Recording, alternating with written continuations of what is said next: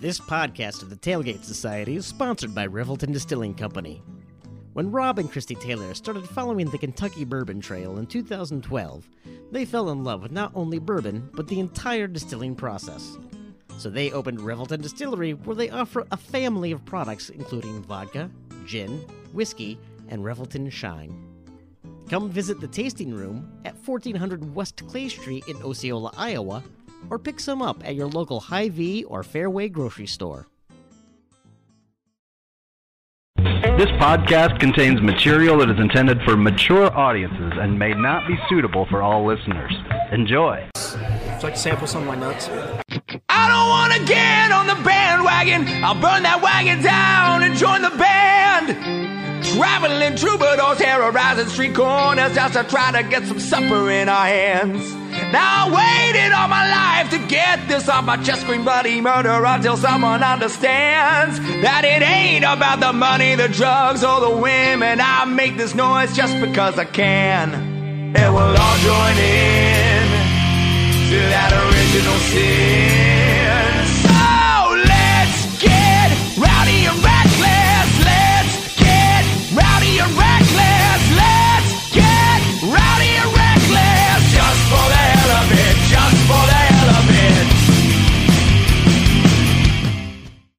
Fizer putting on a show again.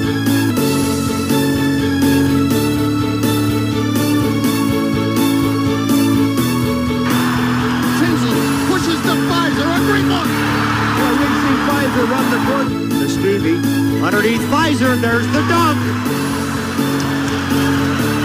And a bad pass. Axel threw it away. Fizer's going to dribble the ball. Still going to dribble the ball. Now he's going to take it inside and score. Fizer. In traffic, takes it in and stops it over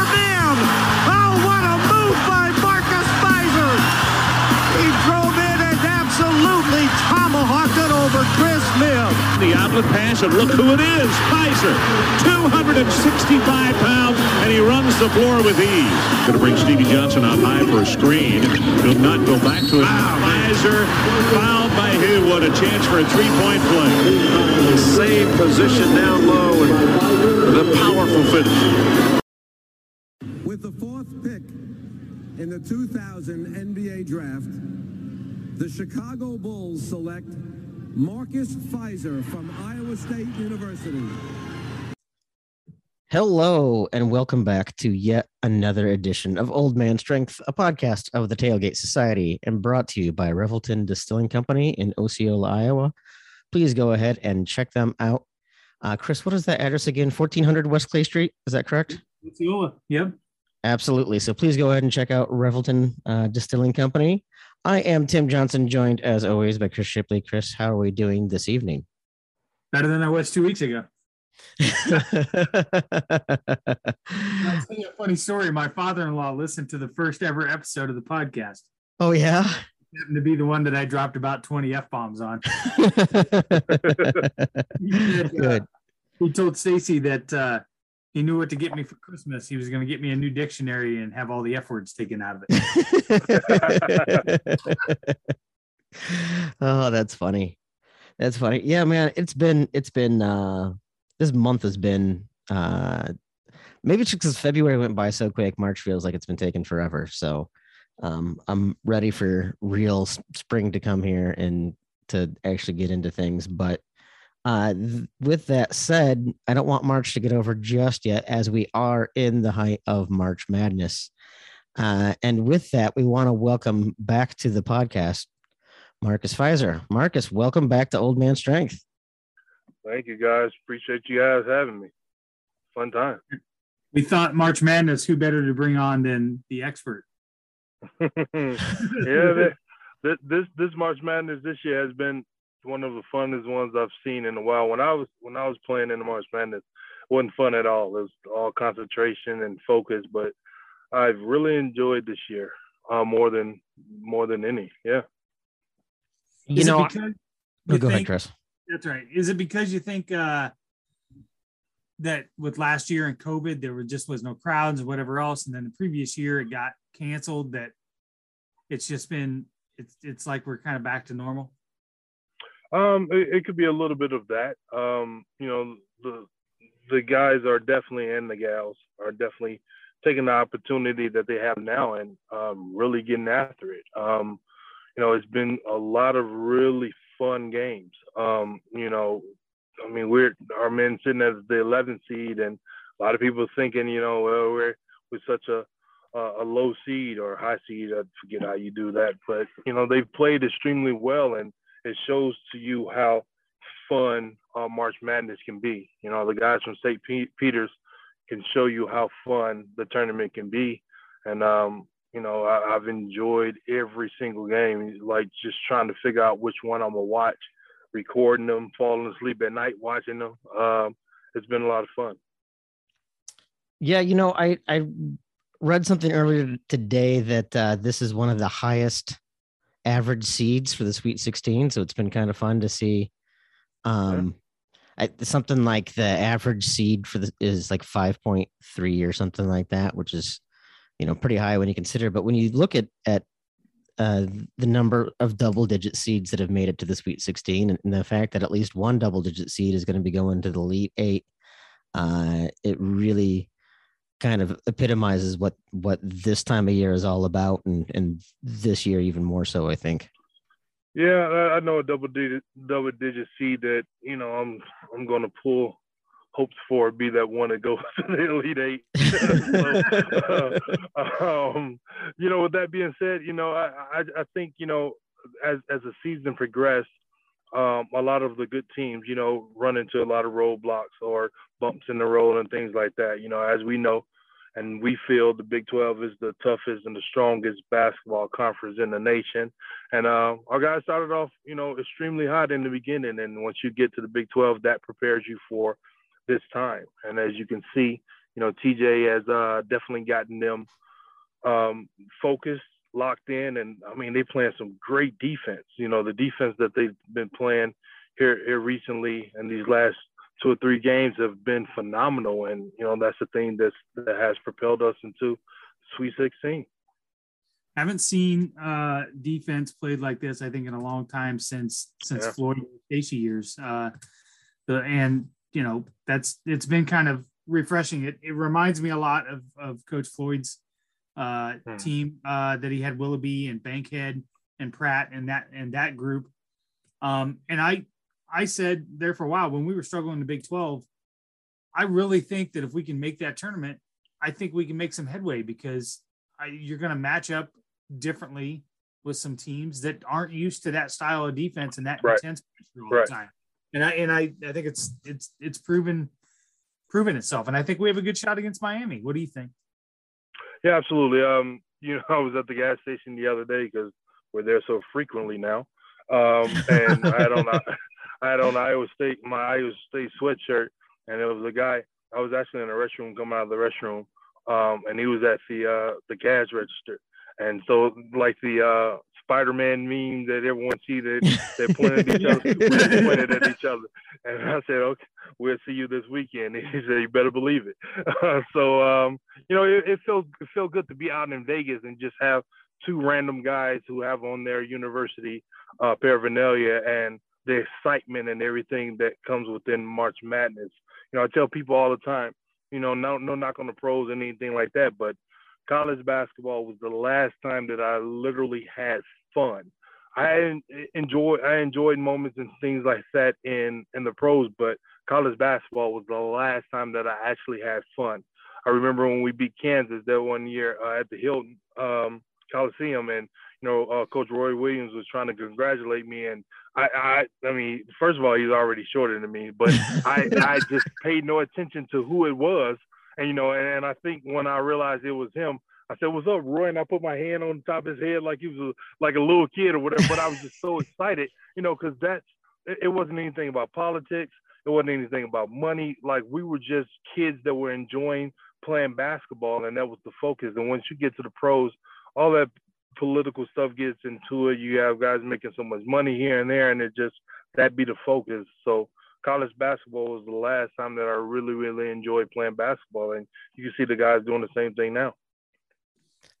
Yeah, you know, I hear some people like to make a criticism that a single elimination tournament isn't the best way to pick a champion, and and that's and that's certainly fair. Um, but boy, is it a lot of fun because those games just mean Mhm. so much. They just really mean so much, and you can see it in in those kids' faces at the end of the game, win or lose.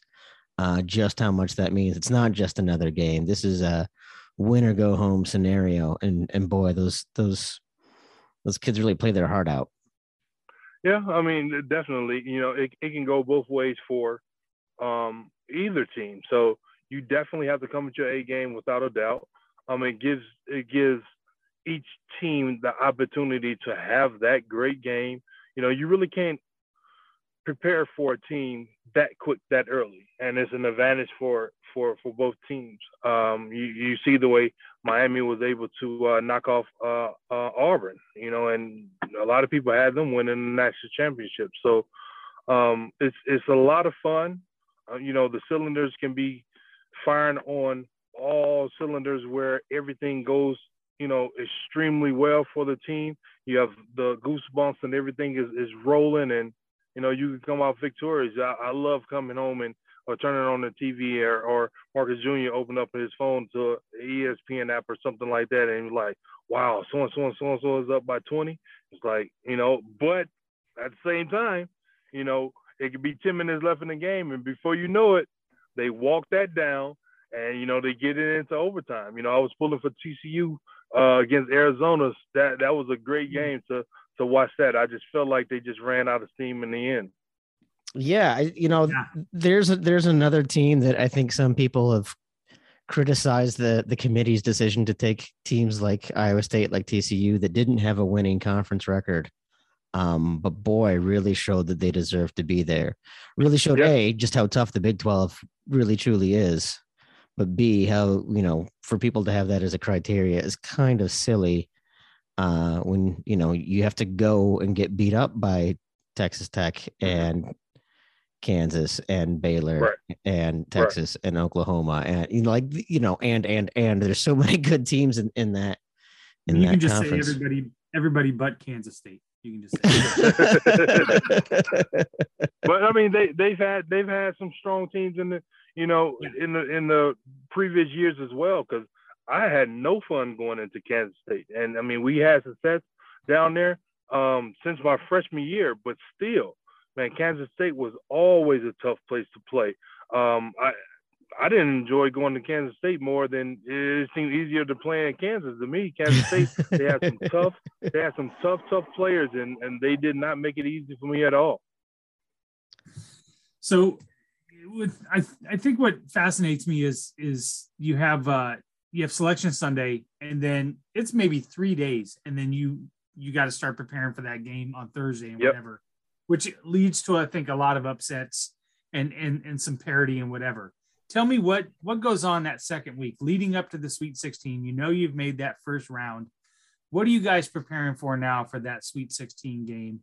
Other, than, I mean, obviously you're looking at film and whatever, but now you've got a little longer of a stretch. Sometimes I think, depending on when your last game was and when you made that that tournament run to your next game, you've got more time to wait. What what's that like? What are you looking at? What are you guys preparing for there? Well, of course, you're anxious, um, you know, but it all depends on the program and the coach, you know, because Larry Eustachy, same tree as, as Coach uh, Tim Floyd, they they weren't we we didn't tone down anything, you know, the exact same way we practice the exact same way we prepare the exact same way we were focused the exact same way up until you know we lost to Michigan State. We were even focused of going going past that game. Um, so you know the breakdown may be a little different in terms of now we know exactly who we're preparing for, and it gives you a better chance that first game than the second one, um, because the second game you don't know until you win or the other team win who advances. But you know, of course, with your scouts, um, the people that's bringing down uh, the tape for both teams, they try to do whatever they can to prepare us better for that second game. But for us, it, it was pretty much the same that it had been all year. Um, they did a great job in not letting us, you know, not focus on the task at hand. Uh, we, you know, went to school and took care of the classes and everything like we were supposed to. Um, we got after each other in practice. um, the exact same way, way we normally have, and um, you know, we just prepare for whoever that that next team was going to be. Yeah, I think one thing that has been really interesting to see is a lot of these matchups. I think people think they ha- have it pegged, right? So you look at that Iowa State Wisconsin game. Uh, you've got this tough defense, but maybe not, you know, the hottest offensive team in the tournament in Iowa State. Um, in Wisconsin, the you know lowest turnover rate in the country doesn't turn the ball over. Um, you know, I think I I think even even given a, bit of time to prepare for Iowa State, I don't know that Wisconsin really knew what team they were getting, and I think certainly that short turnaround uh, helped. And you know, I think all the scouting I I read on Miami, I didn't necessarily see that same scouting come true uh, when they were playing Auburn. So, it, I mean, I, some of that just has to be, uh, you know, a lot of in-game adjustments. It definitely it definitely comes down to coaching, and it comes down to the players. Um, having a, a great point guard that can recognize um, the defensive scheme to get you in the best defensive schemes to adjust in the game um, is, is always key and always paramount. We've had some great point guards, Jamal Tinsley, um, uh, Monte Morris, you know, and, and on down the line. Um, to have those type of guys to recognize because it starts with them on the offensive and defensive end, and just uh, accordingly. Um, from that, uh, it, it, any given night is is, is going to be you know ups and downs, but you know you have your your your strategy and your game plan that you want to go a certain way, but you never know what's going to happen. Uh, look how they they double team and triple team uh, Kofi Cockburn from Illinois you know, as dominant as he is, that night, you know, it just wasn't working because he really couldn't um, get off like he normally would. So being able to adjust on the fly, uh, have great coaching, um, you know, is, is, is always a, definitely a positive for that team uh, coming out victorious. So going into this weekend's game, we've had George Conditt's dad on a couple of times. Uh, he's a good friend of the pod and George is really, you know, I, I, think I can speak for Tim. Tim and I have kind of a special place in our heart for George because mm-hmm. he's went through a lot there. Uh, he's been there all four years. What what what kind of advice are you giving George if he was to ask you about some of the mentality that he should take into the Sweet 16 game? Well, George's been solid. Uh, stay solid. You know, um, as solid as as he's been for the last um, three, three, four years. You know, he and his, uh, me and his father, we talk a lot. We communicate a lot on uh, social media, on, on Twitter and things like that. And you know, I give him a lot of words and things like that. But he, he needs to just stay as solid as he's been. Um, you know, be that anchor that he's been defensively. Uh, when we get him in spots where he can create and uh, give us some uh, offensive boost, that's that's always great. But with his length and his athleticism, he's been you know anchoring everything down low. And um, just you know just remain focused on that. Whatever that role is whatever we need for that time and that moment you know, is win or go home. You know if if you come on with no skin on your kneecaps on your elbows then that's just what it has to be uh, in order to live the next day. Um, so uh, just basically it. You know stay as solid as you've been uh, be that rim protector that you've been and uh, you know continue to be the bruiser down low you know i got a I got a soft spot in my heart for the bigs. well, That's why I asked. I was hoping that you'd give him some advice. I go down and just hammer somebody right off the bat. shows, well, that's, shows some uh, kind of when, when you get, domination. That's what I was looking for. When you get to this level, eh, you know the competition is so much high. It's it's almost like, man, I got a dunk. I remember a couple of dunks I had down in Kansas where I went into the game thinking, man, these guys are big. They're gonna beat me up if. And then I got a couple dunks like, wow, I, I, I happened to slip that one in because it's, it's, the competition is so big and so high. Like when it happened, it it doesn't happen often. I mean, I'm I'm not Kelvin Cato where you just tower over everybody and just slam it over top of everybody. I, there was a few dunks where I got in, in at Kansas where I was like, wow, I can't believe I got that one in. Um, well, so with that, uh, George going into the Sweet 16 with what he's what he's gone through. I mean, you can somewhat relate because your first couple years we didn't have a whole lot of success, right? The, the there had been a Sweet 16 just before you got there, right. but then a couple of of years that were certainly not the lows that George has seen. But but what right. does it mean for someone who's uh, gone through some tough seasons to to get to a Sweet 16? What what is that feeling even like? I can't even put it into words. It feels it feels amazing. You know, it, it feels like all of the the pain and the anguishes you went through, and I I mean I didn't go through the pain and anguish that they went through last year. To get over that hump, to get that monkey off your back, and to, you know, all the naysayers, and you know, we went into the Big 12 tournament and didn't have success there, which you know normally we we feel so good about that tournament.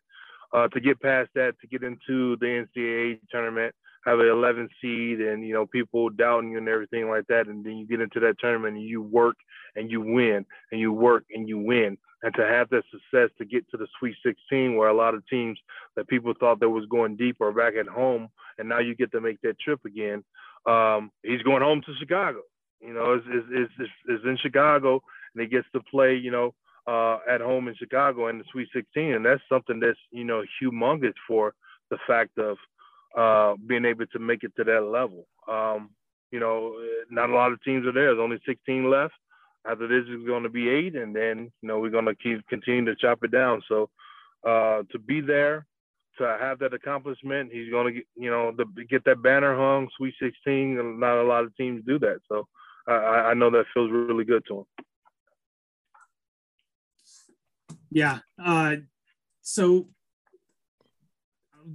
take a turn here real quick because I did throw it out there that you were going to be on tonight, and I had a I had some people just kind of reach out and ask some questions. You said you were talking earlier about having a lot of fun or whatever, and a couple dunks. So somebody asked me, "Hey, well, what was in your mind when you made that baseline dunk on Mims? And does he still consider you to be his dad?" uh, Chris is a good friend of mine. We we we known each other before we went to college, and just just unfortunately we had to go up against each other three years in college. But um, uh, mainly just you know scoring the basketball. At, at that moment, uh, doing that stretch, I was I was so locked in offensively um, that it just felt like you know no disrespect to anybody. I, I, mean, I just felt like I couldn't be stopped. Um, you know, I, I, I never said that I was the best uh, best shooter or this or that and this, but uh, like I've always said, you know, I was always a scorer. If they allowed me to kick the ball in the hoop, I was going to find a way to kick it in. Um, but you know, just at that moment, I, I I thought I had such a break on him that he wasn't going to jump and contest. Um, my vertical leap is a lot higher than what a lot of people ever knew or assumed. I was always a power jumper, so when he jumped, I just knew it kind of it kind of like was that boost that boosted me up over him a little bit more, and unfortunately, he caught the the sad end of the stick with that. But um, yeah, I, I just thought when, once I had the baseline open, he was just going to allow me to uh, go ahead and dunk it. But you know, unfortunately, uh, that that wasn't the case, and the rest is is history. What was your toughest Chris, game? What's that? But Chris, my guy, though, I don't, I don't, I don't hold any ill will uh, against him for anything. You still you still uh, talk to a lot of the old guys that you used to play with and, and that you played against. Yeah, uh, you know, we communicate via social media and everything like that. You know, guys change their phone numbers a lot. Um, you know, a lot of people always ask me, you know, man, you got Jamal's cell phone numbers? Like, I had it at once upon a time, and now I got to reach out to him via social media because he changes his number a lot too. But um, uh, but yeah, you know, like me and Eddie Curry, we were talking yesterday. We share funny memes back and forth on Instagram or Twitter and stuff, and just laugh. Talk about how the family and the kids are doing now. We all have kids that are grown now. When, geez, when we played, you know, first couple years in the pros or in college and stuff like that, these kids weren't even around or they were babies, and now they're they're grown. So we talk about those different situations and stuff like that, and what's going on in the world, and just you know, just grateful and thankful to to be here amongst the living and and and everyone is doing well. yeah, you know, uh, a friend of mine on on Twitter uh, decided to start a, a series of posts going through great college basketball players by position over the years, and it was really kind of a trip down memory lane, but it was also really just kind of scary to me to think about all of these guys that it's now their kids that are playing in college right now because it still doesn't Yeah. feel like that long ago but It you know doesn't.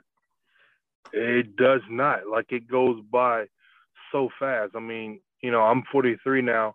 Think like I just said, Eddie Curry, he's, he's 39.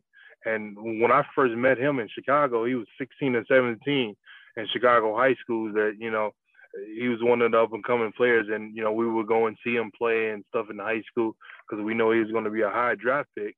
And we were terrible in Chicago, so the chances of selecting him was going to be high, high for us. But you know, to to think like you know we we got him and and and Tyson Chandler when they were uh 18 years old and now they're 39. Like 20 years go by so fast. Um, but you know we, feel like you know a, a lot of the time that that we play ball, um, you know, we just didn't we didn't embrace it as much as we should because you, you always feel like you're going to be forever young.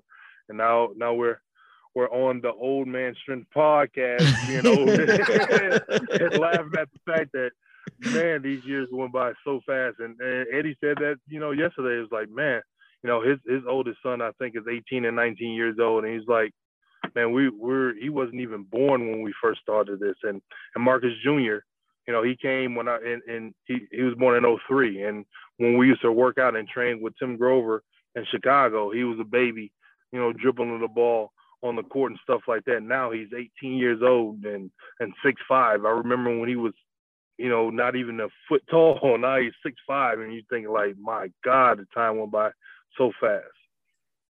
Yeah, So- I- my daughter is getting ready to graduate uh, from Iowa State. She's 22 years old, so I, I, I totally, Uh-huh. it's, it's surreal to how Right. fast it's gone, and and it doesn't seem like it was that long ago that you and Jamal and and and you guys were all playing and, and things like that. But that it just kind of rolls through the years and just kind of starts Yep. building and building. So so as, as you think back to, to to 20 uh 20 plus years ago to watching the the tournament now what do you think is is maybe the biggest change in the ncaa tournament uh now compared to back then Um, I think more so than anything, you know, with social media and everything getting a lot more rampant, um, you your fan base is bigger. You know, the reach of understanding and being able to see. You have avenues of, you know, I don't I don't have to watch the game at home. I can watch the game on my phone. Uh, away from home via ESPN or Hulu or whatever the case may be, or whatever your your um, cable provider is. So you know the fan base is a lot higher. Um, you know more and more people are tuning in and, and rooting for their schools. It's it's you know now the the younger generation, you know like our kids and things like that, they're paying more attention to it and getting into watching colleges because they want to uh, have those same aspirations and dreams. So now they're talking to their parents about it. So now it's more of a a family based thing of being able to watch it and see everything that's going on and it's been exciting. CBS Sports tweeted out yesterday pick your best possible all time March Madness starting five from your favorite team. hmm So, what what's your starting five? My We'll put you on the Huh. spot, Marcus. um Let's point guards number one. point guards number one. I you know I got to be biased. I got to take my my guy Jamal Tinsley. I wouldn't have you know the career that I had without him. You know I I, I mean whatever talent that you want to consider me as, he definitely prepared it to the propelled it to the next level. Um, I, I never met a point guard so good. You know, a guy who religiously hit me in the mouth with the ball. Um, he, he made he made me get ready for it. Like early on when we first started practicing, it's like this is about to be something special because he he was just that floor general. So I got to go with Jamal. That's that's a hard that that I think is probably the hardest position. You look at Jamal, you look at Tyrese Halliburton, you look at Tyrese Hunter, Yeah. Monte Morris, uh, even Curtis Stinson was a hell of Yeah, a player. yeah. You know, so that I think that's probably the hardest position, shooting guard. Jeff Hornacek, even going back all the way back Uh, to Jeff Hornacek. yeah. You- I mean, you, you had a lot of a lot of great point guards playing for Iowa State in Sweet 16. Yeah, Uh, shooting guard, uh, that's a tough one as well. Uh, but um, I, I never got a chance to play with them in college, obviously, but I played with them in the pros, and that's definitely the, the mayor, Fred Hoiberg. Um, Fred, Fred was a lot, a lot better shooter than what a lot of people um, thought or you know knew if he was playing in this area where they just hey go out there and shoot 43 pointers. He probably averaged 30, um, and he was really really tough. Of course, you know coming from Ames High and, and you know playing in Ames at, at Iowa State, playing football and all of that. Fred was really really tough, and uh, I'd definitely take him at the two. Small forward. Oh, small forward. This is fun. Uh, you, get to watch, you get to watch This Marcus is definitely fun. Uh, this is definitely fun. Uh, small forward to me. I, I, I don't know if George played the three, but I think he definitely had the skill to play the three. Uh, he maybe played more of the four at Iowa State, but I, I, I think you know he plays a lot of three in the pros. You know they they I had him at the three. That's where I they, had they him. use me they use me and him as, as three in the pros. Uh, offensively, skill wise, we loved it.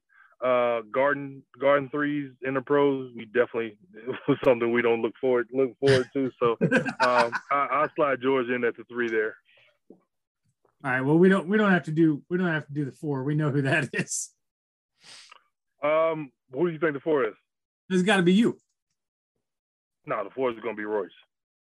Oh, Really? That's, that that's uh that's interesting. I, I mean, if you're not going to pick yourself, I think I think Royce uh, is a great Absolutely, absolutely. great pick for that four. I mean, what what he did in the tournament in particular, um, you know that that's really when, when he he's shown more than than than any bit. I mean, he he dominated some games of the season, but what he did in the tournament is probably some Yeah, of the most memorable. Without a doubt, without a doubt. Um, you know, people go back and forth about the greatest of all time, Iowa State, and all that different stuff. And you know, when you when you ask me about, about teams and players, and you know, putting them on teams and stuff like that, I think it's kind of, I think it's kind of you want to choose yourself. It's kind of like choosing yourself for an All Star game or something like that. But for me, being a fan, um, I, I love watching him play. I, I even reached out to his mom when he was at Iowa State, and, and I told him I say he reminds me of a better version of me.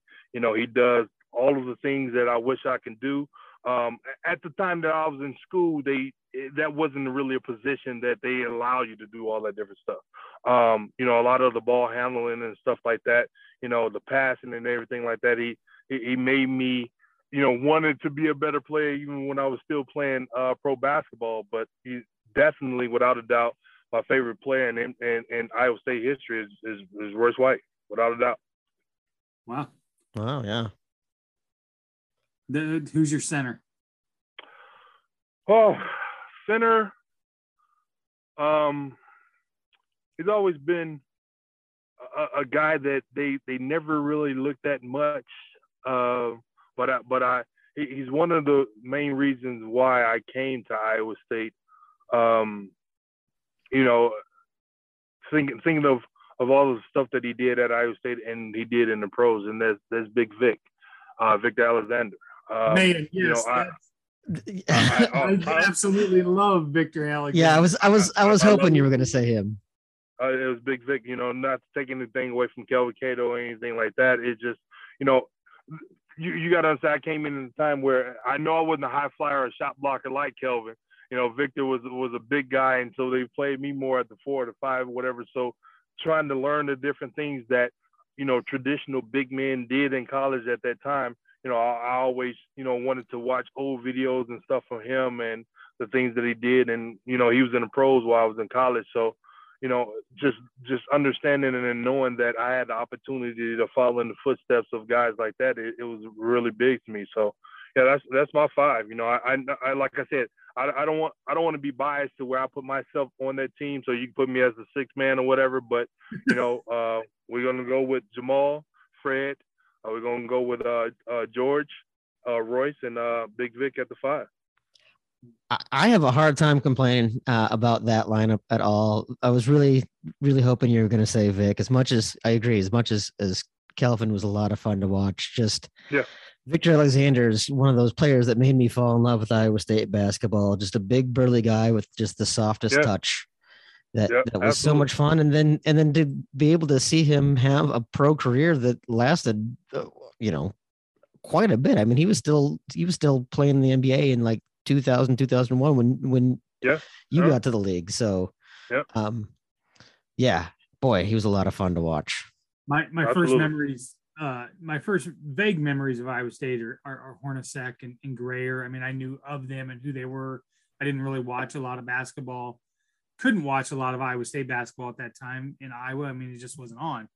Uh, but Victor Alexander was one of the first guys that I, I remember watching a lot of when it was on TV, and and I'll never forget the final game of his career, and Johnny Orr finally let loose on the refs after the final game test press conference. I, I can't. I'll sum it up. It was basically they beat the shit out of this guy for four years, and you guys never called shit on him for him. Because he was so big. and that guy, nobody got fouled more than Victor Alexander. did, did Johnny get kicked out of out of the game for that, or, or was the game? No, this over? was at a post-game press conference. I'm pretty sure he got, Ah. he got, he got right along with right along with that time that he told Dickie V that he was an asshole on national TV. wow, that's amazing. Uh, yeah, Absolutely amazing. yeah. Johnny is certainly one of those coaches that that uh, did not hold back by any means, but um, Ton of energy. He had a ton of energy.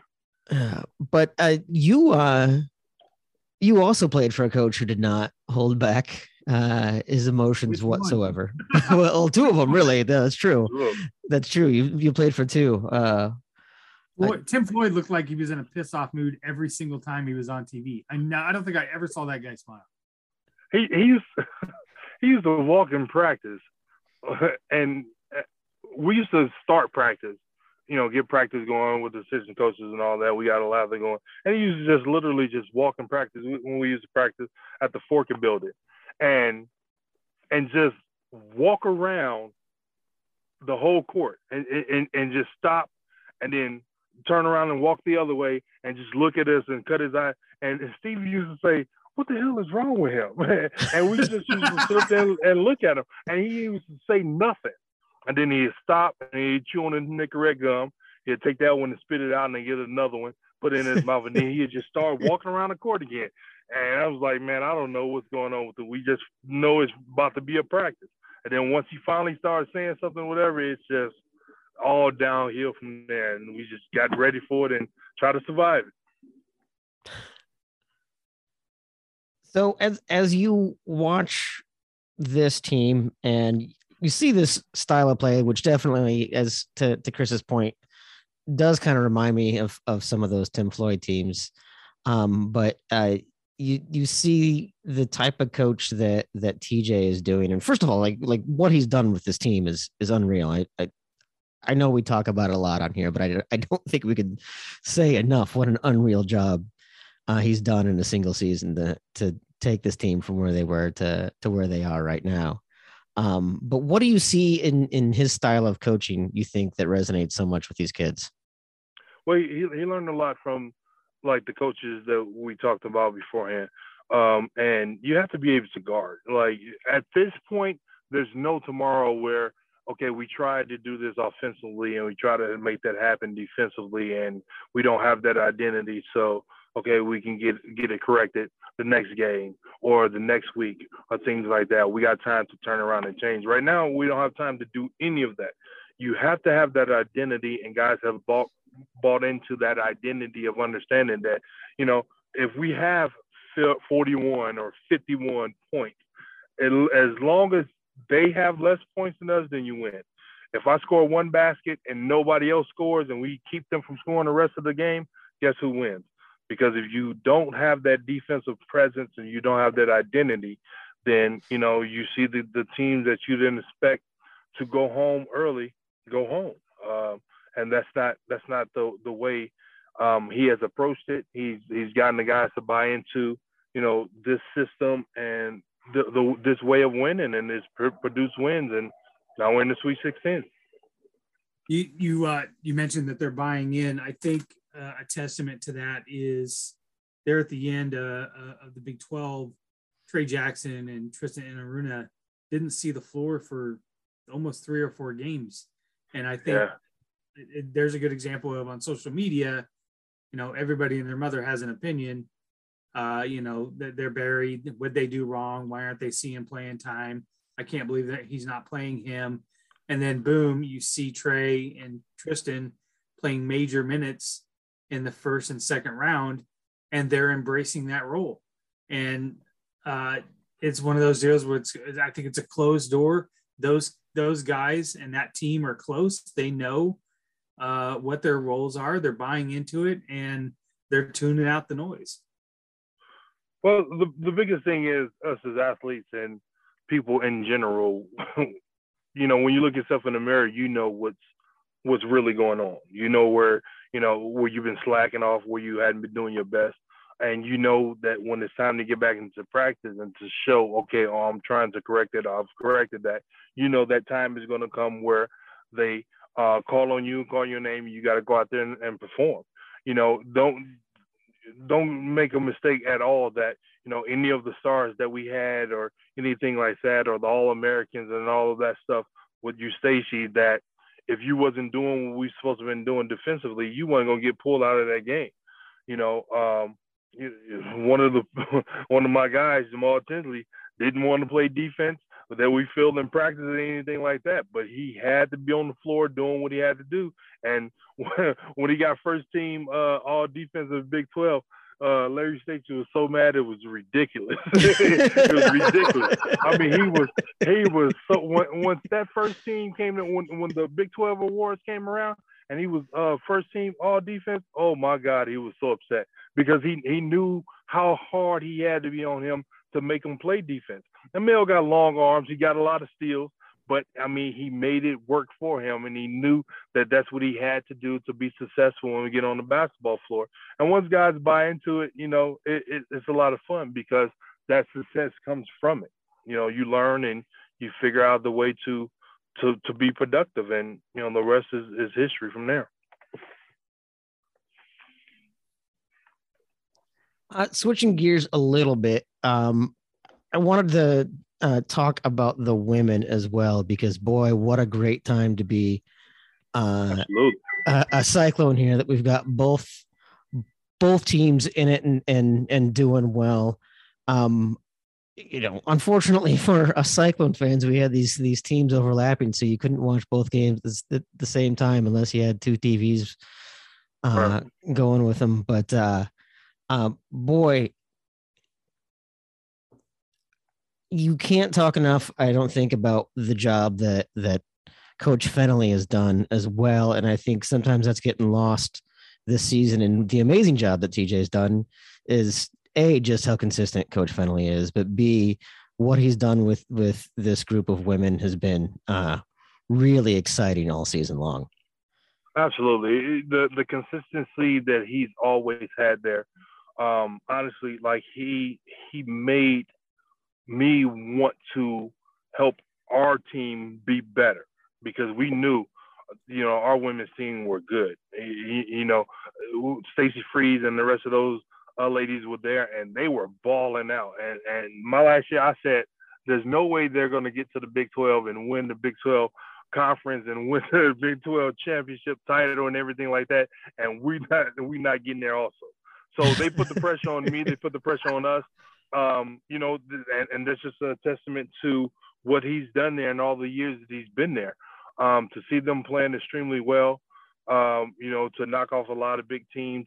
Again, for the women as well, the Big 12 is tough, you know. So uh, to see them play and have success um, is, is, always a great thing. And like, and just like you said, Tim, it is right now everything is overlapping. And you know, when games are on, you I try. I watch. We have we have Hulu Live Sports, so we watching it on the TV, and then we got the iPad down, or we got the laptop open, And my wife said, "You got everything running." That's, that's how I got to be right now. So that's just how it is. And uh, to to be able to see them have success as well, you know, it's like you said, it's a great time to be a Cyclone. Two in the big six, uh, in the Sweet 16. That's big time. Only three other programs right now that that are that have done it, and and they the, the women are going to be there for a while. I, they got that trio of, of sophomores. Uh, Diew is a is a transfer. She's a sophomore, uh, mm-hmm. and Aubrey could come back for a COVID year if she wants. Um, so they they've got they've got a good core to to build on there for quite a while. Uh, and with Baylor being down, and and I think the Big Twelve is wide open now at this point for the women. Yeah, yeah, it's going to be exciting times. And, and like we said, he he always prepared them uh, extremely well and extremely hard. He's always had some uh, great players. You know, um, he he puts in the game plan that to have a lot of success, and you know they're they're a lot of fun to watch. Absolutely, a lot of fun to watch. Yeah, I saw actually, a photo. Float, sorry, Tim. I saw a photo a photo floating around yesterday on social media of Coach Eustachy and Coach Fennelly uh, standing together watching practice and I swear to God, they had the same black mock turtleneck on. oh my God! It's, it's, on Twitter. I got to see that. I, I gotta find. It. Yeah, they were standing right next to each other. I swear to God, they had the same black. It's almost like they shopped at the same store. I I, I gotta see that. Uh, you almost wonder if Coach Fennelly was was doing a little troll job there. I think that. I know. Did you see that photo, Tim? Uh, it's pretty. It's pretty good. No, I love it. You guys got to send me that if you find it. No, what I was gonna say is, uh, you know, uh, watching what what Ashley Joens has done in her in her career, uh, what she's done in the tournament that that first round game, I think she had like thirty five and fifteen or something like that. Um, yeah, it's been amazing. I, I don't know. I mean, you, you, talked about some of the great players that were around when, when you were there, um, and some of those names like Stacy Frese, that whose legend still looms large um, in the locker rooms, I'm sure. But to see what she's done with her career, uh, really exciting to see her as a senior uh, be able to go to a Sweet 16 and and and play as well as she has. Um, but you know, it's been fun to have a player like that. But then to Chris's point, to still have all this other talent that's younger, and to know that this just feels like it's just as, as much of a springboard for continued success. Yeah, without a doubt. Uh, you know that that gives players like that gives the next you know generation of players that's coming up the the hope and aspirations and seeing that you know this is a place where um, has been up and coming for the last uh, 15 20 years.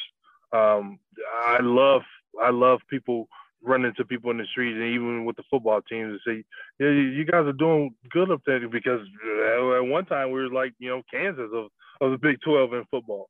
Uh, so to see people recognizing Iowa State in, in the sports and everything like that with the men and women uh, basketball programs and other programs in sports is it's a great thing to feel um, to feel that you know it's, it's, a, it's a sense of pride of understanding that you know you're gonna go to a place where a lot of people don't give you the chance to win and then once you have that that success you know it feels that much greater yeah, you guys had you guys had a, a good run of success there uh, when you were there. Uh, I, Iowa State athletics as a whole did. I mean, you guys were were going to Elite Eights. The women were good. Uh, the the football team was making bowl games and so on. And I feel yeah, like yeah. Iowa State athletics is getting back to that now with what we've got going on in all sports as well. It's it's certainly on the trajectory back up. Yeah, absolutely. Um, you know, of course, the facilities have gotten better, uh, so that definitely helps. that definitely helps with uh, the the sports programs. But um, you know that that's those are the things that attract um, you know top level uh, players and things like that. Don't make people want to come. Uh, even you know they they call us what transfer you for so long, where you know guys transfer to Iowa State and they have great success because of the fact of you know that the the teams and the coaches get you to buy into a system you have success, you see how how tough and uh, the the conference and everything is. And once you buy into that system and you have that success, you know the West is history of what you can be there. So uh, to be able to fight through all the adversity, the cold weather and the snow and everything like that, and and, and make it to the Sweet 16. Gosh, Uh, who, who you telling? I, I've been away from for the last 12, 13 years. Getting soft out there in Vegas. Oh, totally soft. Totally soft. It's 8 p.m. and it's, it's only a mere 73 degrees right now. Got the windows down and everything is grand. I'd hate to hang up on you right now. how's uh how's your bracket doing, Marcus? Uh, I didn't do a bracket this year. I, I just, you know, just wanted to sit back, and maybe that's why I'm enjoying it so much. Um, maybe that's why I'm enjoying this so much. I, I, didn't do a bracket. I, I just literally sat down and, and said, well, I want to really enjoy the the tournament and, and watch these games. Um, hadn't really had no surprises. Um, I hadn't really had any surprises. I've I've I've watched the talent that's been on the floor, um, and, and figured you know this team or that team uh, have a chance of doing this and that. Um, of course, I'm going to pull for Iowa State to to have the upsets that they had, but um, I, I called Miami was going to beat Auburn. You know, because because it's it's the NCAA tournament where you don't like like we said, you don't have a lot of time to prepare, and you have a lot of teams that are hungry. Um, you know, the TCU games against Arizona was uh, down to the wire, and uh, to, to see Big Eddie working out down low and and having the game of his life, it was you know it, it was good to see, you know, uh, a young fella being able to have those type of moments. Uh, it, it, it, gave me chills to, to, just lay back and and watch. And my wife said, "Do you, do you know him?" I don't personally know him, but of course I know him from the Big 12 and playing uh, for TCU. But to be able to see that um, the enjoyment of, of, of what's going on in the tournament. You know, it's, it's been a lot of fun, I, and I just didn't. I don't know if I if I didn't choose to have if I didn't choose to sit down to to make a bracket, or I just said, you know, I'm just not going to do a bracket this year. Be honest. Be honest though. You're you're you you're always rooting against Michigan State in the tournament, right? Oh, absolutely. it, it, it, it's always going to be two teams in, in the tournament that you know I'm going to root against. That's definitely Iowa and that's definitely Michigan State, without a doubt. So they, they both just happen to be in the Big Big Ten. Um, it really has nothing to do against the Big Ten or whatever, but those those two teams, absolutely, I, I get the most enjoyment out of them not winning. And it's nothing personal. It's nothing personal, but it's but it's everything personal. that was one of the questions Amy on Twitter asked. What teams do you still hate after all these years? Oh, it's definitely. It's they're they're they're probably one and one A. I'm not gonna say one and two. They're they're definitely one and one A who so as as you spent all season long beating up on each other in conference play and then you go to a tournament and you've got a bunch of other teams you know big 12 had had six teams in it this year um eh, does it feel a little weird to then go ahead and turn around and root for those teams that you were just playing against uh all season long um when not for me be, because i I, I understand, you know, iron sharpens iron, and and when you playing against each other in the tournament, you know, it's it's that camaraderie right then and there. But ultimately, you want us to, because the more teams we get in, the more success we have, the more notoriety and bigger the conference get, and better the conference get. So even like now, you know, when I'm watching Marcus Jr., gonna ask me, you know, you going for TCU? I'm like, absolutely. Like you know, well, you didn't go to TCU, but no, that's you know a team in our conference, and I'm going for Texas Tech, and I'm going for Texas, and I'm going for Kansas because you know we're in a we're in a different tournament now. If we happen to run into each other in the tournament, then there's going to be a different story, just like we will be going against them in the Big 12. But as long as they're going against somebody else, absolutely, I'm rooting for them for them 100 percent, 100 percent. Uh, you're a better man than I am. I can't ever root for Kansas. uh, if I ever see you root for Iowa, then that's when we're gonna have the problem. I, I I have friends that are Iowa. I I I but I no, I don't root for them. But I'm not. I'm indifferent. We'll just put it that way. I, I, I, same way. Uh, one one of my personal managers when I went to the NBA, uh, who worked for my agent, her brother, uh, Mike Henry, played at University of Iowa and you know they they're like family. So we're like Iowa State against Iowa, and we back and forth banter all day long, and that would never change. You know, B.J. Armstrong when he was at with uh, with the Bulls, same exact way. You know, you know I hated Iowa and he hated Iowa State. That's, that's just the way it is. Now, I did like what you said about you know still watching, going against, and having that camaraderie. One of the neat moments in, the, in this tournament to me was uh, that first game against um when uh when uh, uh uh Hunter had one of those big dagger threes at the end of the game. Uh, I don't remember who on LSU, but he turned around and patted him on the butt. Like even he couldn't be mad about how amazing that shot was and had to respect such an amazing play. I thought that was some really amazing sportsmanship because it was a dagger three and it was at a critical point of that game. Uh, I don't know if if anyone else caught that, but I was really impressed by that one. Yeah, I, saw that. Uh, once he raised up a shot, I said, "Ooh, that's a big shot." And, and, and, when it went in, and me and my wife looked at each other and said, "Yeah, that's a big shot." I mean, because watching the games and stuff like that, um, the young fella, uh, uh, Mwani Wilkinson, he's from here in Vegas played mm-hmm. at Bishop Gorman. So, you know, we've played against him in our high schools for the last four years. So we personally know him. Um, and of course, you know, Shaq's son, uh, Shareef O'Neal, down there at, at, at LSU. So it, it's kind of like you run into that situation where you know people personally, but at the same time, now now you're that enemy where you have to go against them. Um, you know, in the Big 12, uh, my best friend from high school, Bernard King, played at Texas A&M. And you know, we're, we're talking about you know two guys who you know spend the night over each other's house, and you know our families are our families. We're from the same area in Louisiana, but he went to Texas A&M, and I went to Iowa State. And once we faced each other in the Big 12, you know that stopped during that game. But we can root for each other uh, when uh, we're not playing against each other. So um, to to see you know camaraderie like that, uh, to see him shoot that shot, and that was a big time shot for him to shoot have the confidence to shoot it and make it and knock it down. And uh, you know th- that kind of camaraderie and that kind of sportsmanship uh, goes a long way to me.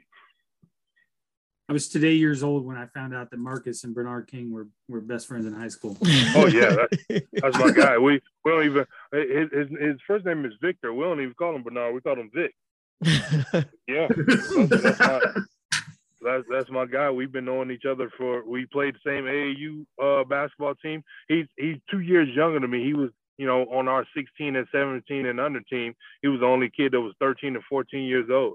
He was that good, that young, and uh and uh um for him to go to the Big 12, you know, and then he broke my freshman records and all that different stuff. He loves giving me hell about that to this day. Uh, I had a question from a listener uh, that wanted to know if you're looking back 20 years ago, what what specific part of that final game uh, do you think is forever etched in your memory? Uh, uh that that foul that was called on Paul Shirley. You know, well, without a doubt, that was that was a momentum changer changer uh, for us. Um, it was one of those, you know, uh, let the air out of the balloon type thing. It was one of those things of knowing we're facing Michigan State in Detroit, and um, probably the only time where I felt like not in control. Uh, like, like I said, not to cast aspersions or anything like that, or say the referees cheated or anything like that, but one of the things that that like bothers me the most is when I when I am cheated or I feel cheated because I don't cheat myself. Like if I if I can't look myself in the mirror and say to myself, you know that you're cheating yourself or you're not cheating yourself, uh, in situations like that, it bothers me. And that's probably the only time in, in that tournament where I feel like we're we're we're not in control or where we don't have that grasp of control.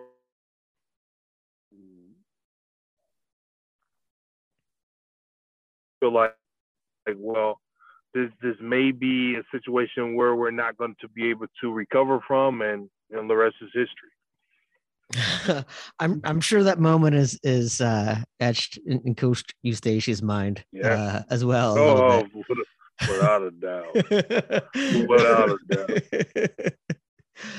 Um, but I mean, the, the the whole reaction, the whole reaction of Coach Eustachy for us that was normal. You know, you you don't know the half. That's not berserk at all. But you know, it way I control it. and That's just with fiery nature and the way he coached and the way he approached it and his key to detail. But you know, the way he went off on the referees, I'm like, man, that that's nothing. That's standard for us in practice. As you turn over the ball, that's Larry right there. that's him right there. So, to us, it was, you know, we that was just coaching to us, but we totally understood, you know, um, him doing that and and and for the team and everything like that because it's just was a egregious act at that time. Talked uh, a lot about the past. Let's talk a little bit about the future and uh, how your how your boys doing. Uh, Marcus Jr. Yep, both. Oh, he's doing well. Um, he's doing well. He's um, you know looking forward to this season. You know, he had a solid season last year. Could have done a lot better than uh, ultimately that he did. Uh, he he finished, you know, uh, second team All State this year and everything like that. Just you know, get acclimated to being a better basketball player. He's he's on par of the course of how I want him to be. Uh, never too high, never too low. Uh, he does a lot of great things, but he has a lot of stuff to work on. Um, it was actually even a, a showcase uh, game today, tonight at Bishop Gorman High School, one of the little Pang- Pangos um, showcase games, and he said, you know, I, I don't want to play in it tonight. I just want to you know, go work out and train and, you know, get better. You know, he, he needs to get a lot stronger. Um, right now. If I can get him to about 205, like I say, he's a little six five. He can handle it. He can shoot it. His IQ is, is through the roof. Um, you know, they, they call him a Swiss army knife out here, or the Joker of all trades. He does so many things well on the court. Uh, he plays defense extremely well but he, he he's just missing that little piece of uh, grit uh, and that he needs to have. Um, me, me and my my wife, his mom talks about it all the time. You know, a lot of people don't know mom played three years at uh, Southern University in basketball. Uh, she was more of an athlete than I ever. Um, she ran track in high school and still hold records in the state of Illinois. Oh, is just supreme athletes. And we tell them, man, you hadn't even tapped into what what's inside you, the genes that you have inside of you. And I think this is the last thing that uh, is, is definitely going to help him, you know, propel them to the next level. And you know, we're excited to see what's going to happen this last year. Remind me again, how old is he? Uh, he's 18 this year. Okay. Yeah, he's going into a senior year, so this is his last year. Well, that's got to be exciting. Well, it's extremely exciting um, definitely exciting. Um, letting them understand that, you know, at that age, he's way more talented than I was. Um, a couple inches taller, so you know I can do more things in terms of, you know, blocking shots and running and dunking and stuff like that. But he can get off the ground pretty well and everything, and and all of that. I just just need to, you know, get him a lot stronger, uh, get his foot speed a lot faster we think more than none, they're just these these kids are just lazy, you know, and they they want to go at a, a smooth and cool pace. Um, because like I said, as fast as his his mom, you know, is and was in high school and in college, you know, and I wasn't slow of foot um, myself either. You know, he just has to to want to do it. Kids kids now they think they're going to get tired or you know, I don't want to burn myself out one of the things that yeah, you know, maybe I'm going to catch a cramp. So uh, you will never know if you're going to catch a cramp or not if you don't run fast enough to see if you're going to catch a cramp. So just get just get them to buy into you know the situations and understand once you do it, you know it can happen. Um, and just continue to build off of of that success that you've had. So it was big for me to to see him say that you know I'm not gonna go on to show, showcase thing tonight he understands that you know a lot of that is is um, brand building and a platform building for others, you know, and stuff like that. You know, try to get them to understand that uh, where we at now and the NIL deals and all that crazy stuff that's going on. It's a different time than it was before. So uh, working on your own personal craft, getting that better is more important. Uh, getting to the next level than than what's going on for someone else's brand right now. So If, uh, we definitely gotta gotta gotta get ready to hit the gym in a little bit as well. If uh, it speaking of NIL, if NIL was was around in your playing days, what what product would you have wanted to uh, endorse or, or put Marcus Fizer's name on? Um, I have no idea. Um, I, I I would have known for a fact that uh, Iowa State would have got that gotten that fourth year out of me. Um, I, I literally, uh, without a doubt. I, the reason for me leaving, uh, my my parents' house burned down. My parents' house burned down, caught fire and burned down, and there wasn't no cell phones and anything like that. So it wasn't easy for family and other people to to get to me and let me know any kind of information. So uh, the house caught a fire and burned down in February, and they didn't let me know until the the season was over. You know, um, my parents had had to move into an apartment, and we're living in an apartment, and I had no idea about it. And so once once we lost out of the tournament, um, we was just sitting down on the couch, and I was talking to my dad on the phone, and that's when he broke the news and told me everything that had happened.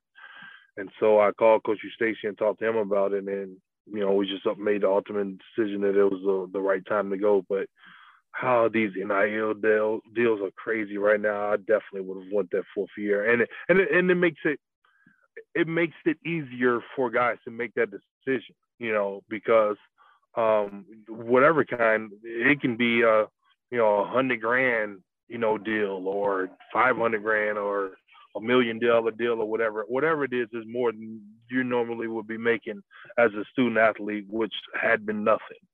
So um, anything that that that could have helped that situation, because I definitely wanted to go to. I mean, with the team that we had, you know, coming back, I definitely would have stuck around for that fourth year. But in terms of of what to endorse, I mean, I, I probably I think I would have wanted to have an endorsement with Cadillac because that's when the Escalades were just coming out. Um, would definitely a, a- an Escalade or something like that, and and wherever else would have came down the pipeline. No, I, I like that. I think uh, you know one of the things you know you mentioned helping some of these guys make some of these these decisions. I think one of the things that the NBA has always struggled with is you know the G League has never quite become that farm system that you get out of like say baseball. Baseball has an excellent farm system. People get drafted, they go into the farm system, they come up through the farm system you're seeing some of these kids that are are coming from high school and they're they're skipping college and they're going to the G League as their as their route to get in, into uh, the NBA. But m- mostly it's a it's a place to store guys that are are rehabbing or are putting these guys on two way contracts, things like that. And then you've got a bunch of you know you've got players like Curtis Stinson who was the G League MVP and never sniffed a minute of of NBA uh, action. And so it's not really become that. And, and college for so many has kind of been that farm system. And so it seemed to me that if you're going to have college be the unofficial farm system of the NBA, you got to find some way to get these guys some money to, to, you know, make some of that um, make sense. And, and I agree. Um, I knew when that um, was the, the G League Ignite team that something was going to come around uh, with the collegiate students being able to make an early uh, earning off their likeness, and it just all depends, you know, on uh, the player and the situation that's for him. Um, I coached a guy last year was on Marcus Jr.'s team, uh, uh, Jaden Hardy, who's on the G League Ignite, and he's definitely a bona fide first round draft pick. And um, I and I and I think I, I'm not sure wasn't in the process with the decision to go to the G League or possibly go to um, college, but I think they kind of jumped the gun a little little quick on it because that was around the time where it really coming down or was it going to happen or not. So I think it, it, if he would have went to college, he would have made as much as he's making in G League uh, in that situation. But you know, maybe that situation with being with the pros or, or preparing them more for the NBA than you know maybe they they figured the college route would have done. But uh, for me, college was was extremely fun. You know, we were kids learning and understanding how to become men. Um, I I don't I don't know how the situation with the NIL are doing for for the guys now, but I, I definitely understand and know that uh, it's definitely helping them out and their and their families. You know, now now that that presents the opportunity for,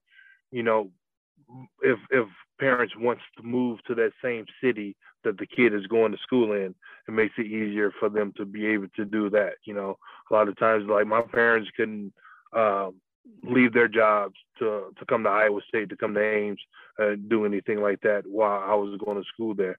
And if that was would have been available, a million dollar, you know, NIL deal, then you know, my mom and dad and my brothers and sisters would have had no problem being able to move up there with us, and things would have been a lot easier. Uh, off um off the basketball court, uh, you've talked a, a lot about how much you had fun in college or whatever. Somebody uh, messaged me and said that um, when I told him you were going, they said Fizer was a class act off the court. He was just down the hall from me in Larch and would hang out with non-athletes all the time and would even come to floor meetings. So I got to ask, what's some of your fun memories from off the court, just being a student and hanging out with people and and being in college? Um, well, just just being a normal, just being a normal kid. One of the things that I I did, done at Iowa State that the I guess you say the aura of of who Marcus Fizer was was bigger than what Marcus Fizer thought about during the time that I was there. Um, I, was just a normal kid. I, I rode bikes around the campus. I got on the CyRide like everyone else was upset if the CyRide was gone before I got to the bus stop, like everyone else. Um, so when those things that was going on, just meeting people, going to the, the different things, I wanted to be a normal college student, but understood that we had practice, we had study hall, we had all this other stuff that took me away from being able to do that. Uh, so when I did see uh, student meetings and stuff like that going on, yeah, I was popping my head in there like everyone else because you know, I knew I didn't have those that many opportunities and that many times to to be a part of that. Um, but the the one moment I remember the most uh, of being a student athlete, I think I was in a biology class that I had later, and I got back to the Larch hall, and um, one of my good friends, uh, Griff, Griff was they they had this this um, newspaper of, of me shooting a free throw. Um, and for whatever reason, I didn't have a shirt on shooting a free throw. I think I was working out at the rec, and, and they gave me so much hell about it. And so I was gone. That uh, I guess they planned when I had a late class or something like that, and I got off the elevator, and the whole hall was full of these photos taped up on the wall all the way the whole hallway. And I just remember getting off the elevator and just laughing my ass off. And I knew Griff Griff room was at the last end of the hall. And I said, "Damn it, Griff!" And I just can hear him laughing at the end of the hall because I knew he was the corporate of it all. And uh, you know, just just being able to. Eh, once I stepped off the elevator, there was so many people on the floor. Anyways, I'm like, "What is all these people going doing up here?" And I was like, I know exactly what it was. But to, to, to be able to laugh and go through situations like that, go through go to the room. Uh, Paris Horne was my roommate. You know, we kept our door open. People come in, we laugh and just talk to people like you know, because we are normal people. We just were student athletes and and having to be there to you know play basketball as well. I'm oh, sorry, guys. Did I lose you? Oh no, there we go. No, we're good. Yeah actually, Marcus, I don't want to keep you a whole lot longer. We should probably be wrapping this thing up uh, here in a bit. Um, but Chris, did we have any other questions that we got in from from any listeners that we wanted? No, to... we hit uh, we hit them all, and it was really nice that people throughout uh, throughout some some questions. People were very excited to to hear your perspective on, on the basketball team and and just to catch up with you, Marcus. Yeah, absolutely. You know, you you guys know I'm I always got a busy schedule because of everything that's going on. We got uh, four children and they're in four different schools, so we're all across the valley. uh, moving and shaking, doing a lot of different things. But Chris, you got my information. Anytime you reach out, send a text, and you know we communicate back and forth, and we can lock everything down. Uh, I definitely have no problem. You know, being a normal guy, normal old guy, talking with the guys about the sports and uh, being a cyclone. You know, like you said, it's very exciting time to be a cyclone right now. I'm I'm uh, jittery and antsy about what's going to happen this weekend, and I'm looking forward to it. At least it's at least it's not going to be a late game for you. It's nine o'clock here. Oh yeah, yeah, bedtime. I love that. I love that, and that's, that's that's what I like about the West Coast as well, because you know I can the games that come on early, and even once the like the late games, I think the the last games of last week ended like at nine thirty here, and so you know you can get the kids ready for bed and everything and like that, and still get a good night's sleep, and so it's all it's always fun to be able to even the NBA games and stuff like that. Like the games start early for us, and you can watch it through the rest of the night. Yeah, I don't know that that game on uh, Sunday could have started at, at noon, and I still don't know that I would have gotten a good night's sleep. I was just so wired after that thing. I, um, well, uh. Yeah. Well, well, cool. Um, I'm not going to put you on the spot here and ask you any predictions, but any other thoughts here for uh, the uh, the upcoming uh, game this weekend? What no predictions like mentally. I never have that. Um, I'm superstitious uh, at, at all. I just, you know, I I feel really good about certain certain games, and some games I don't. Uh, like you know, even with Marcus Jr.'s team this last year, every game that I felt like we were going to lose, we lost, and every game that we felt I felt like we were going to win, we won. Uh, even you know they went into Chicago and beat you know the powerhouse Simeon High School that had lost only one game at the time when they went up there at the beginning of February and won. So I, I just always have this inkling inside that you know try not to focus on making a prediction or you know, people always ask me that, and I just said we're gonna see what what happens, and I'm just looking forward to to a good, strong game. I, I think it's to be uh, something big, um, you know, for them to be in, in Chicago. I know the the point guard um, uh, Charlie Morris from Chicago as well, so it's to be a big game for him being back home, being in front of his home fans, being able to have that opportunity. But you know, I'm excited and man, yeah, of course I live tweet, you know, just doing the whole game.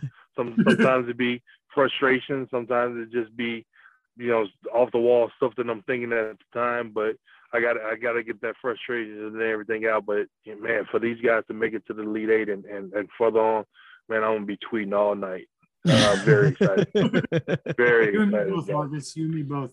It wouldn't be a podcast without Keaton coming over my shoulder and saying hi. So uh, hello, how are you? Hi. Nice to meet you. you. All right? What? I say, are you all right? Yeah, I'm good. She's she's wearing the logo of the good logo, you know. She's got to wear. Oh, it. absolutely. That's the one right there. hey, whose jersey is that behind you, Chris? That's uh, uh JJ Moses. JJ. Yep. Nice, nice. A buddy of mine uh, uh, had it and said, you know what, you have a much cooler basement than I do, so you're welcome to have it. So I put it up. I got to get a, I got to get a case for yeah, it. That, my, my, basketball guy, section is not very good. I don't have a lot of basketball stuff down here, Mark. So. Well, uh, we're gonna have to work on that. We're gonna have to work on that. I got a lot of stuff back home um, in Louisiana, but I, I, don't have much out here in Vegas. As people ask me all the time, um, you know, because I came out here in 2013 when I was still playing. I had some workouts for some NBA teams, and I, like literally, I just never left. My wife and kids came out in the summertime. My wife said, you know, we can live anywhere. Let's, you know, she thought about moving to Vegas sometime, you know, in years before. Let's at least try this place for a year. And ten years later, we're still out here. Like we didn't bring nothing. We oh, didn't I mean, bring cars or nothing. 75 degrees in March. I can't imagine why you don't want to leave. can't, can't imagine that at all. You know, and and no mosquitoes. That's the that's biggest good. thing for me. No mosquitoes. We very seldomly see flies, but no mosquitoes, and, and that's lovely. Sorry, guys. Mark, we appreciate it. We appreciate you coming Absolutely. on. And, uh, being so gracious with your time and giving us the time and and uh, and uh, thank you very much. For sure, guys. Listen. Anytime you need me, let me know. Um, you know how to reach me. Tim, Chris, go Cyclones, later. Go Cyclones. Go Cyclones. You guys have a good one. Yep, All right. you too. All right. Bye.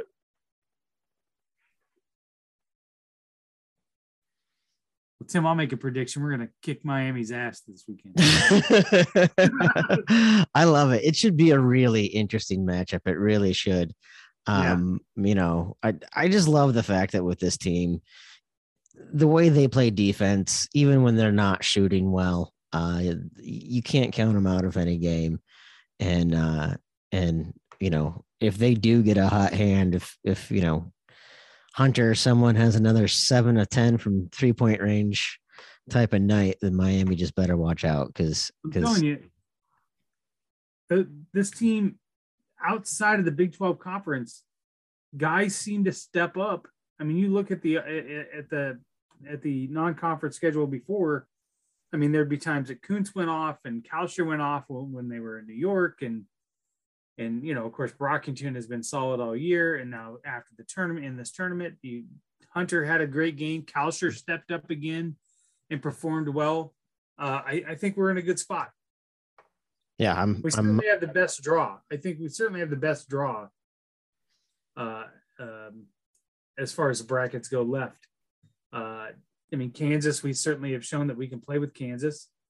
Uh, we can certainly, uh, according to KenPom, should win this game against Miami. And Providence is, is you know, Pro, I, I don't know that much about them, but I mean, who knows? It's it's it's a pretty good draw, I think. Yeah, I no, I, I I definitely think it's it's become uh, a lot more favorable than when I first looked at it, but uh, it should be a fun one no matter what. Um, I'm sure you and I, like Marcus, will be live tweeting the game, so people can go ahead and and check us out there. Uh, speaking of, go ahead and find Marcus at Real Marcus Fizer on Twitter. You can find me at Tim Johnson MN. You can find Chris at Side Grad Side Dad. You can find us at Strength underscore Old. Um, what am I missing, Chris? Make sure you follow Tailgate Society at TGS. Right? T Gate at T Gate Society. I think uh, I should have that off the top of my head. And uh, what is Revolt? I, boy, I'm not prepared for this. I'm not gonna lie. And, like, we, we recorded a lot later than we normally do. Society at T Gate Society and Revelton is I'm fast on my feet at Revelton DC. Make sure you follow them. They had a good turnout for their St. Patrick's Day last weekend. Uh, Rob posted a little video uh, on on Facebook uh, one year ago today. They started their bourbon process. So I then commented and said, "So you're saying I'll be able to drink your bourbon in, a year?" So it's one year countdown till they have their bourbon ready. Super excited for that. So we're good. Excellent. Go. Excellent. Well, great. Uh, Chris, any last thoughts before we we wrap this thing up? No, man, I'm super excited for this weekend. Uh, whatever happens, we're playing with We're playing with house money at this point. Absolutely. Like like I said, uh, just getting to the tournament was was already great. Everything else was gravy, and boy, this gravy is delicious. So I will take it. Well, once again, listeners, you have spent time with Chris and I on Old Man Strength with, our special guest, Marcus Fizer. Want to thank him. Please go ahead and check out our sponsors. Please check out the website, and we will see you guys next time. I don't wanna get on the bandwagon. I'll burn that wagon down and join the band. Traveling troubadours, terrorizing street corners just to try to get some supper in our hands. Now I waited all my life to get this off my chest, scream bloody murder until someone understands that it ain't about the money, the drugs, or the women. I make this noise just because I can, and we'll all join in to that original sin.